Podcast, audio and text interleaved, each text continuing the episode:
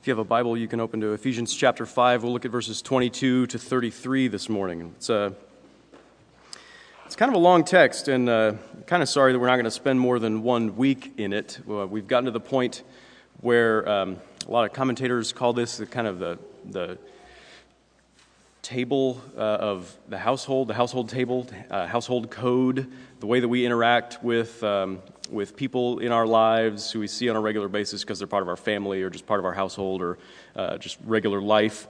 Um, how that is affected by the gospel that Paul has been talking about to this point, uh, who God is and what he's done for us in Christ, the, the triune God and the salvation that we find, what kind of salvation it is, what it means for us. It finds now expression in a few different relationships that we have. Uh, the first and the, the largest amount of writing that's uh, uh, dedicated to this is talking about the relationship between husbands and wives, and then it goes on to talk about um, between parents and children, and then uh, masters and slaves, and uh, we'll talk about that in terms of uh, work relationships. So, uh, we're going to um, just give one sermon to this, and then we'll actually break the next uh, small part up into two sermons.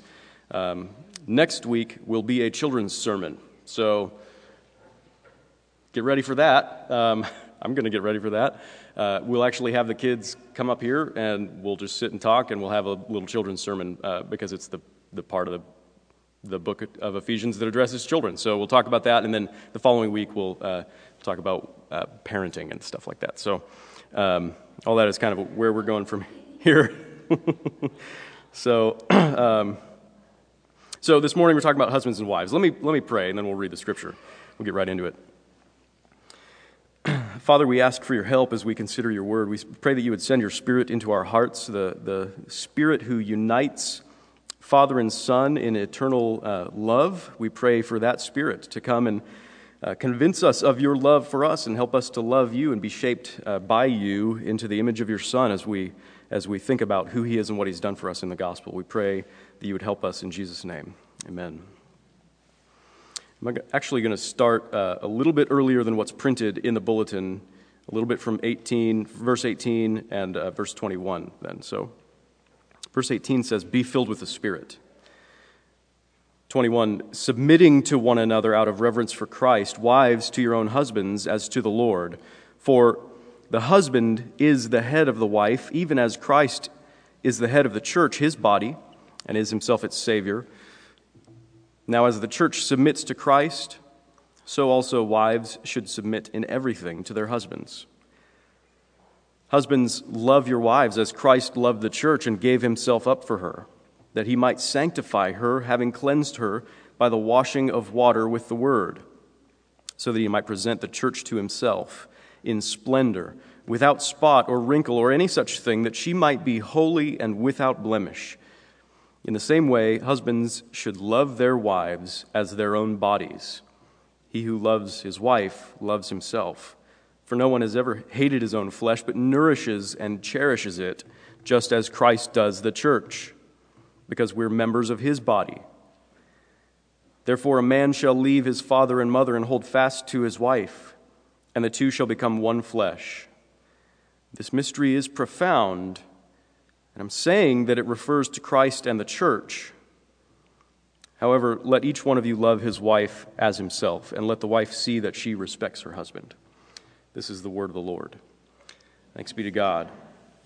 So, I realize that not everybody in this room is married. Uh, maybe you've been married before, or you haven't yet been married, or you're never going to be married. Uh, maybe that's something far off in the future for probably half of us sitting here, the, the little children. But um, uh, this text is about marriage, and it's about more than marriage.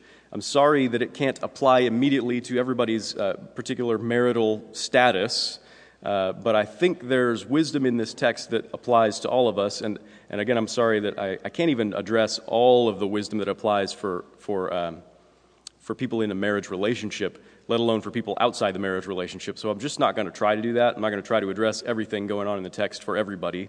Uh, but I think if you, uh, if you are paying attention to the text and, um, and hearing from, from God, you'll find something that will uh, probably shape the way that you think about your own relationships, whoever you are. So uh, please pay attention, um, whether you're married or not. Paul speaks of a profound mystery. That's what he talks about there in verse 32. This mystery is profound. Uh, and we've seen that word mystery pop up a few times in his letter to the Ephesians.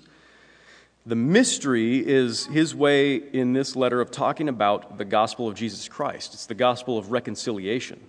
Um, ultimately, kind of the, the big thing that he's been talking about to this point in the letter is reconciliation between two entirely different kind of uh, warring people groups, right? Jews and Gentiles, people who don't naturally get along. But reconciliation, because we're reconciled to God, we have this reconciliation between uh, human beings in our relationships. So it's the gospel of reconciliation, it's the gospel of unity uh, in Christ. So this is the mystery. This is what had to be revealed to us.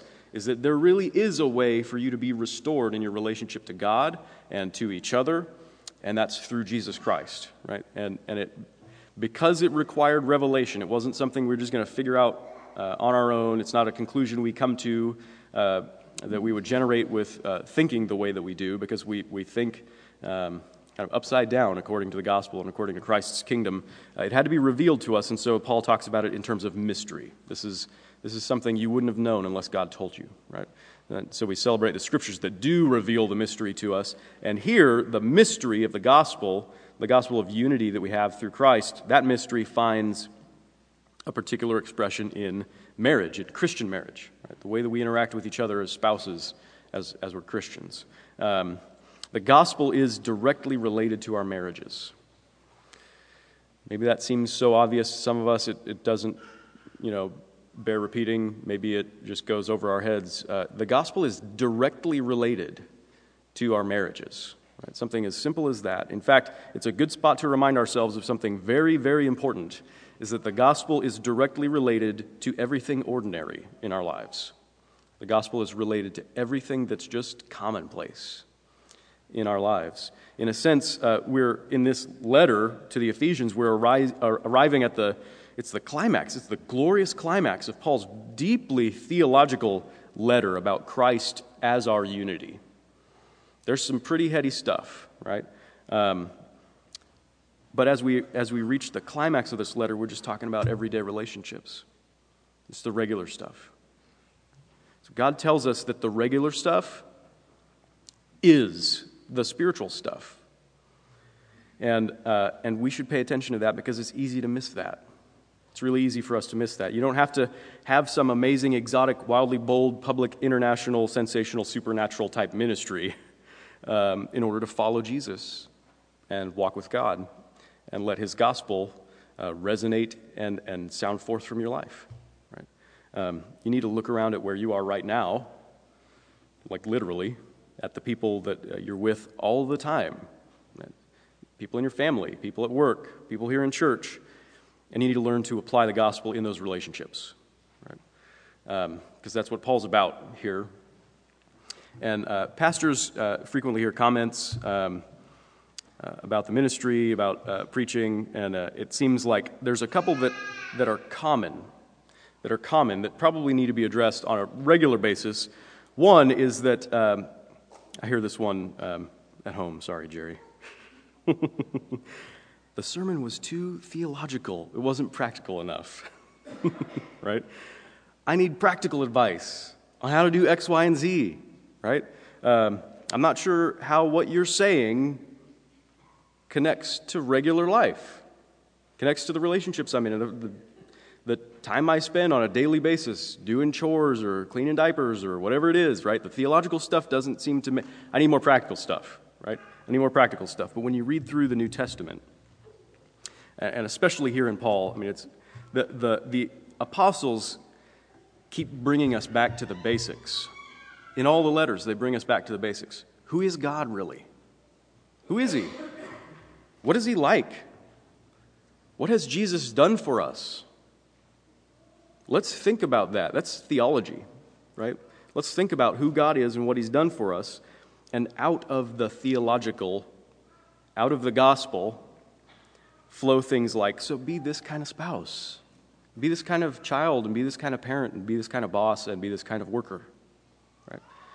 Uh, so the theological stuff um, has immediate relevance, immediate relevance to the practical everyday stuff. The gospel applies immediately, in, in this case, to our marriages. And then, uh, secondly, you know, um, another comment I hear is, you know, we, we want to do something here. We want to go big with ministry, right? We want to go big. We want, we want to make an impact. We want to have uh, such an impact in the city that we make ourselves indispensable. Things like what Tim Keller says when he says, uh, What would happen if our church disappeared from the city? We want our, our uh, absence to be felt, right? Because we want to have such an impact in our city. We need, so we need to hear more about evangelism and missions and mercy ministries and service and ways that we can go big, right? Big, noticeable, integral, important stuff to change the city, right? On a large scale. We need to hear that stuff. But, but when the apostles help us to see how the rubber meets the road, when it does, the theological rubber meets the practical concrete, the, road, right? Um, getting down to that stuff usually means it's just the ordinary stuff, right? It's the everyday stuff, it's the mundane, the humdrum places in life where the gospel is immediately applying, right? Um, it's, it's a great mystery, but the gospel is directly related to the commonplace, not the big, showy, flashy stuff. The commonplace, we're called to live in that meeting between the otherworldly and this world, to apply the gospel to real relationships, to take the, the undiluted, headiest theological stuff imaginable and drink it for our health morning, noon, and evening, and, and let it have its effect on every part of our very ordinary lives, very quiet lives, right? In some ways. Um, so, if you're unable to see how the life of the Trinity, that Paul's been talking about in this letter, uh, that, is kind of the core of the gospel, are, are having the life of the Trinity inside of us, if you're unable to see how that might apply, how it might make you new in your relationships, in your immediate uh, circles, then, then maybe you've underappreciated the mystery of the gospel. That's, I think that's what Paul's saying. It's a profound mystery. We're talking about husbands and wives, we're talking about Christ and the church. Um, for example, yeah, if you're not being changed in the way that you interact with your spouse, if you're not becoming less selfish, less pleasure oriented in your dealings with your spouse, if it's not changing the way that you interact with your spouse, maybe you're not getting the mystery. Right? The gospel goes there, it applies there. It's a regular thing, it's a practical thing. The gospel, the theological gospel, goes there. So, in fact, the marriage relationship, as exceedingly common as it is to us, maybe close to universal uh, in terms of most people in the world entering into a relationship like this, a husband and wife relationship. Um, it's exceedingly common. It, it's according to the scriptures, it's the, the most glorious arena for the gospel mystery. Right? That's why Paul's talking about it here. That's why the climax of the letter is marriage that kind of union. Uh, and, and Paul goes on about what is just pretty normal and almost universal, so common. Humanity was created originally in God's image, male and female, husband and wife, in complete union for this mutual self gift, for love, to reflect the kind of love that God is. The, the Trinity is love Father, Son, and Holy Spirit. The essence of God is love. And we were created in his image, male and female, as husband and wife, for union that means mutual self gift, that kind of love. God has communicated his love to us throughout the scriptures along the same kind of lines, right? He's used marriage as an analogy several times. Uh, several whole books of the Old Testament are about this. Um, he calls himself our husband.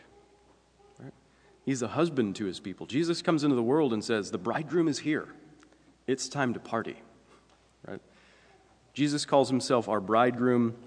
He's the one who, by his grace, he carries us over the threshold of eternity to his home where a great wedding feast awaits. And he's moved toward us in grace to forgive us, to beautify us, to cleanse us and purify us from our sin, to grant us to wear bright, unstained garments, festive garments adorned with gold and jewels as a bride is prepared for her wedding. That's the relationship as, as we see it. It's a husband and wife relationship, but it's a picture that God co ops and says, look, that's what our relationship is like between me and you. Right? God and his people, Christ and his church. and he says this. To read uh, a little bit from Ezekiel chapter 16, where he's using this imagery for us. And it's, it's in some ways similar to what Katie read uh, from Psalm 45. Ezekiel 16, starting in verse 4 On the day you were born, God says to his people, On the day you were born, your cord was not cut, nor were you washed with water to cleanse you, nor rubbed with salt, nor wrapped in swaddling cloths. No eye pitied you to do any of these things for you out of compassion for you. But you were cast out on the open field. You were abhorred on the day that you were born. And when I passed by you and saw you wallowing in your blood, I said to you in your blood, Live. I said to you in your blood, Live. I made you flourish like a plant of the field, and you grew up and became tall and arrived at full adornment. Your breasts were formed and your hair had grown, yet you were naked and bare. When I passed by you again and saw you, behold, you were at the age for love. And I spread the corner of my garment over you and covered your nakedness, and I made my vow to you and entered into a covenant with you, declares the Lord God, and you became mine. Then I bathed you with water and washed off your blood from you and anointed you with oil. I clothed you also with embroidered cloth and shod you with fine leather. I wrapped you in fine linen and covered you with silk. And I adorned you with ornaments and put bracelets on your wrists and a chain on your neck. And I put a ring on your nose and earrings in your ears and a beautiful crown on your head. Thus you were adorned with gold and silver, and your clothing was of fine linen and silk and embroidered cloth. You ate fine flour and honey and oil. You grew exceedingly beautiful and advanced to royalty.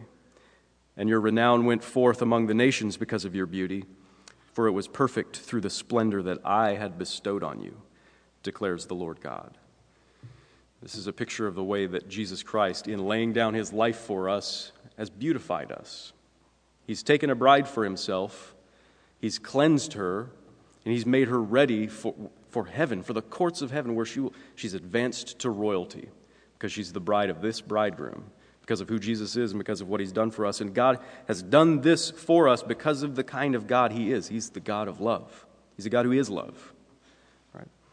So, who God is and what he's done for us in the gospel of Jesus Christ has immediate ramifications for our understanding of marriage, that simple common relationship. Right? Our, our real earthly marriages where two sinners are slapped together. Because of the gospel, we can, and really we must, live in our marriages as entirely new kinds of people. That simple common relationship, engaged in it as an entirely new kind of person. We must walk with God. We must put on the new humanity of Jesus Christ. We must be filled by the Holy Spirit. And the most profound effect of the life of the Trinity, this theological, heady stuff, right, the gospel, the most profound effect of the life of the Trinity at work in us will be to take self centered people and turn them outward. To live for the sake of the other, to give the self as a gift to the other. And the husband and wife are called to slightly different expressions of this. And we're not going to be able to talk about all of this uh, because I know there's a lot of questions generated when you have this, this concept of authority in a relationship, the, the relationship between a husband and wife, and between children and parents and, and masters and slaves. Uh, these are all relationships of authority that God has told us these people are equals, but my will for you is that you live in a relationship of authority. One has authority, one shows deference. Right? And so, um, if you've got questions about that that we don't cover, please join us for sermon discussion and, uh, and let's talk about those things. But the husband and wife are called to, to this mutual self gift in a relationship of marriage in, in slightly different ways, to express that in slightly different ways. Each wife, each wife is to submit to her own husband, not to every guy, to her own husband. She's in a particular relationship with this particular person, and each one is called to submit to him as to the Lord. Not necessarily because this guy's so awesome and he deserves it, right? But as to the Lord, just as the church submits to Christ her Lord in everything. And each husband is to love his own wife as his own body, just as Christ loved the church and gave himself up for her, his own body. Right? And, um, and each one of those roles, when you look at those things, I'm guessing we have some natural resistance to these things in our hearts, right? We have natural resistance. Each one of these roles takes more than you've got in and of yourself. You can't do it. You don't even want to. Right? Um, and none of us does it naturally. Married couples, married couples where each spouse lives for himself or for herself, where the self centeredness has overridden any semblance of love, where they can no longer even stand each other because he's not meeting my needs or she's not meeting my needs. Um, married couples like that, living in self centeredness, regrettably, often postpone getting help, postpone going to counseling or whatever until it's too late. Right? Until it's too late. Um, and let me tell you, if you're married, it doesn't matter who you are, in one sense, it's already too late.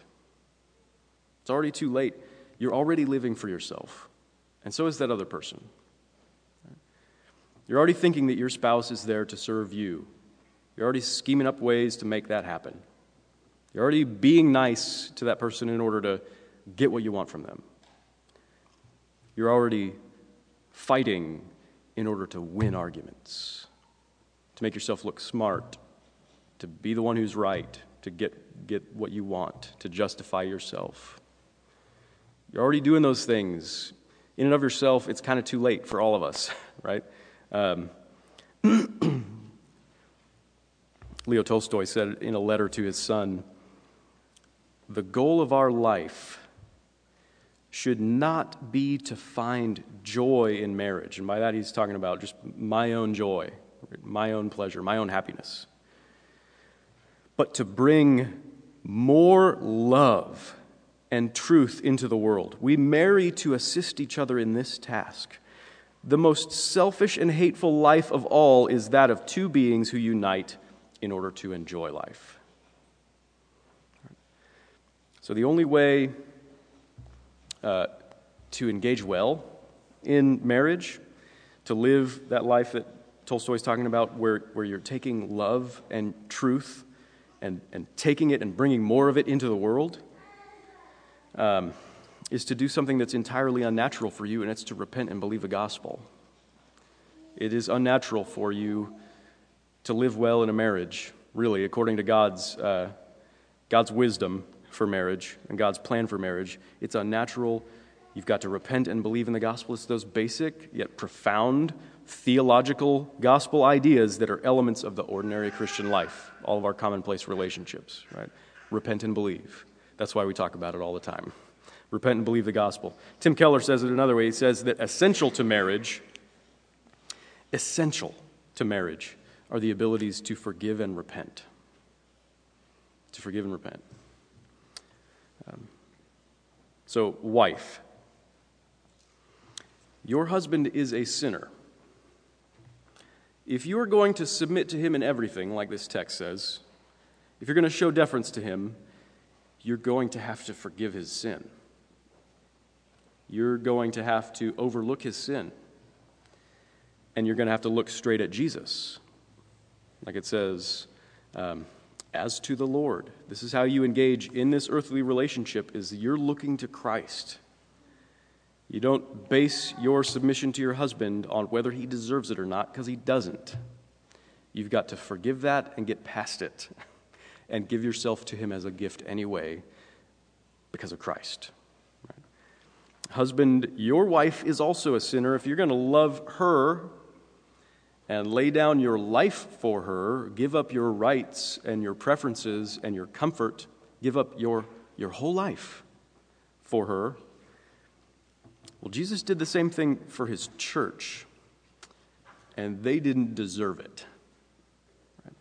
But he did it anyway. He gave himself up for her died to forgive her.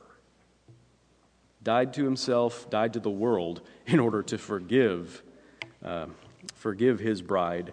So, so look to him and let him be your pattern and let him be your strength and let him let his humanity and his life be the source for your love for your wife. The unrepentant can't do these things. Right?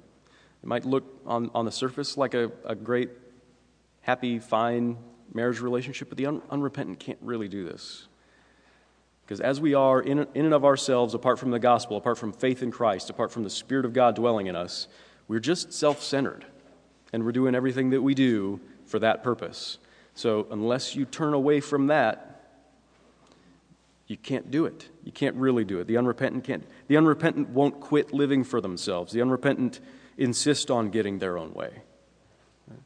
the repentant are able to turn away from these, uh, these compulsory instincts. We do it without thinking, and it drives us, this self centeredness. But the repentant can turn away from that, right? By God's grace. And we can seek to live in Christ by faith, turning to his humanity what he is like, what he's done for us, what we can see about God because we've seen Jesus Christ. We turn to him for help as the resource for living in love and truth. And only those whom God has made repentant through the gospel can live in a marriage and say things like, I don't need to win the argument.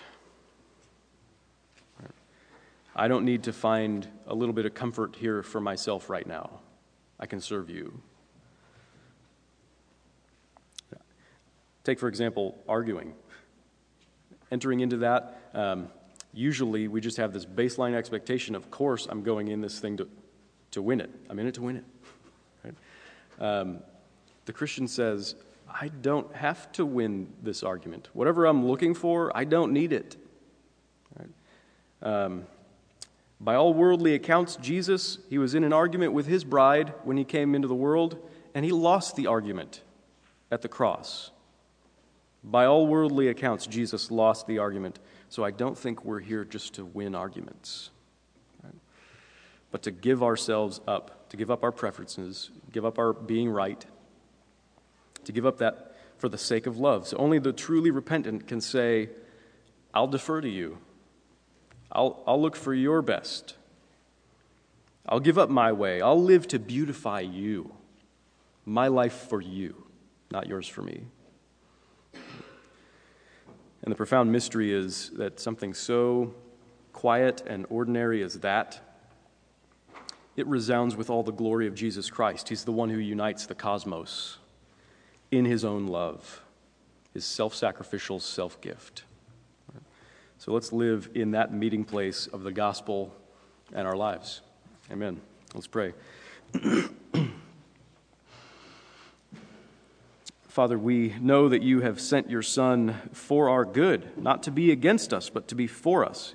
He's uh, not only given his life for us, which is the, the perfect and uh, utmost demonstration of love that we could ever hope to see, but he's also done all of it on our behalf. And so he fixed our humanity and he's given us a new one to live in because of who he is and, and what he's done and where he is right now, uh, all the resources of heaven are at our disposal to be able to do um, simple things like lose arguments and give up our comforts for one another in the home where no one sees it. We pray that you would make us to know the glory of this mystery, that heaven and earth have been moved, and, um, and it means the, the small changes that we see in our relationships at home in our marriages. We pray that you would uh, catch our attention, fill our vision with Jesus Christ, and so by doing so, you would uh, change our lives and really turn them upside down uh, in our homes, in our marriage relationships, uh, so that we stop living for ourselves and s- start living uh, more and more like Christ for the sake of the other uh, putting, putting them and their interests above our own. We pray that you would do this for the glory of your kingdom, because that's what your kingdom's glory is like. We pray in Jesus' name. Amen.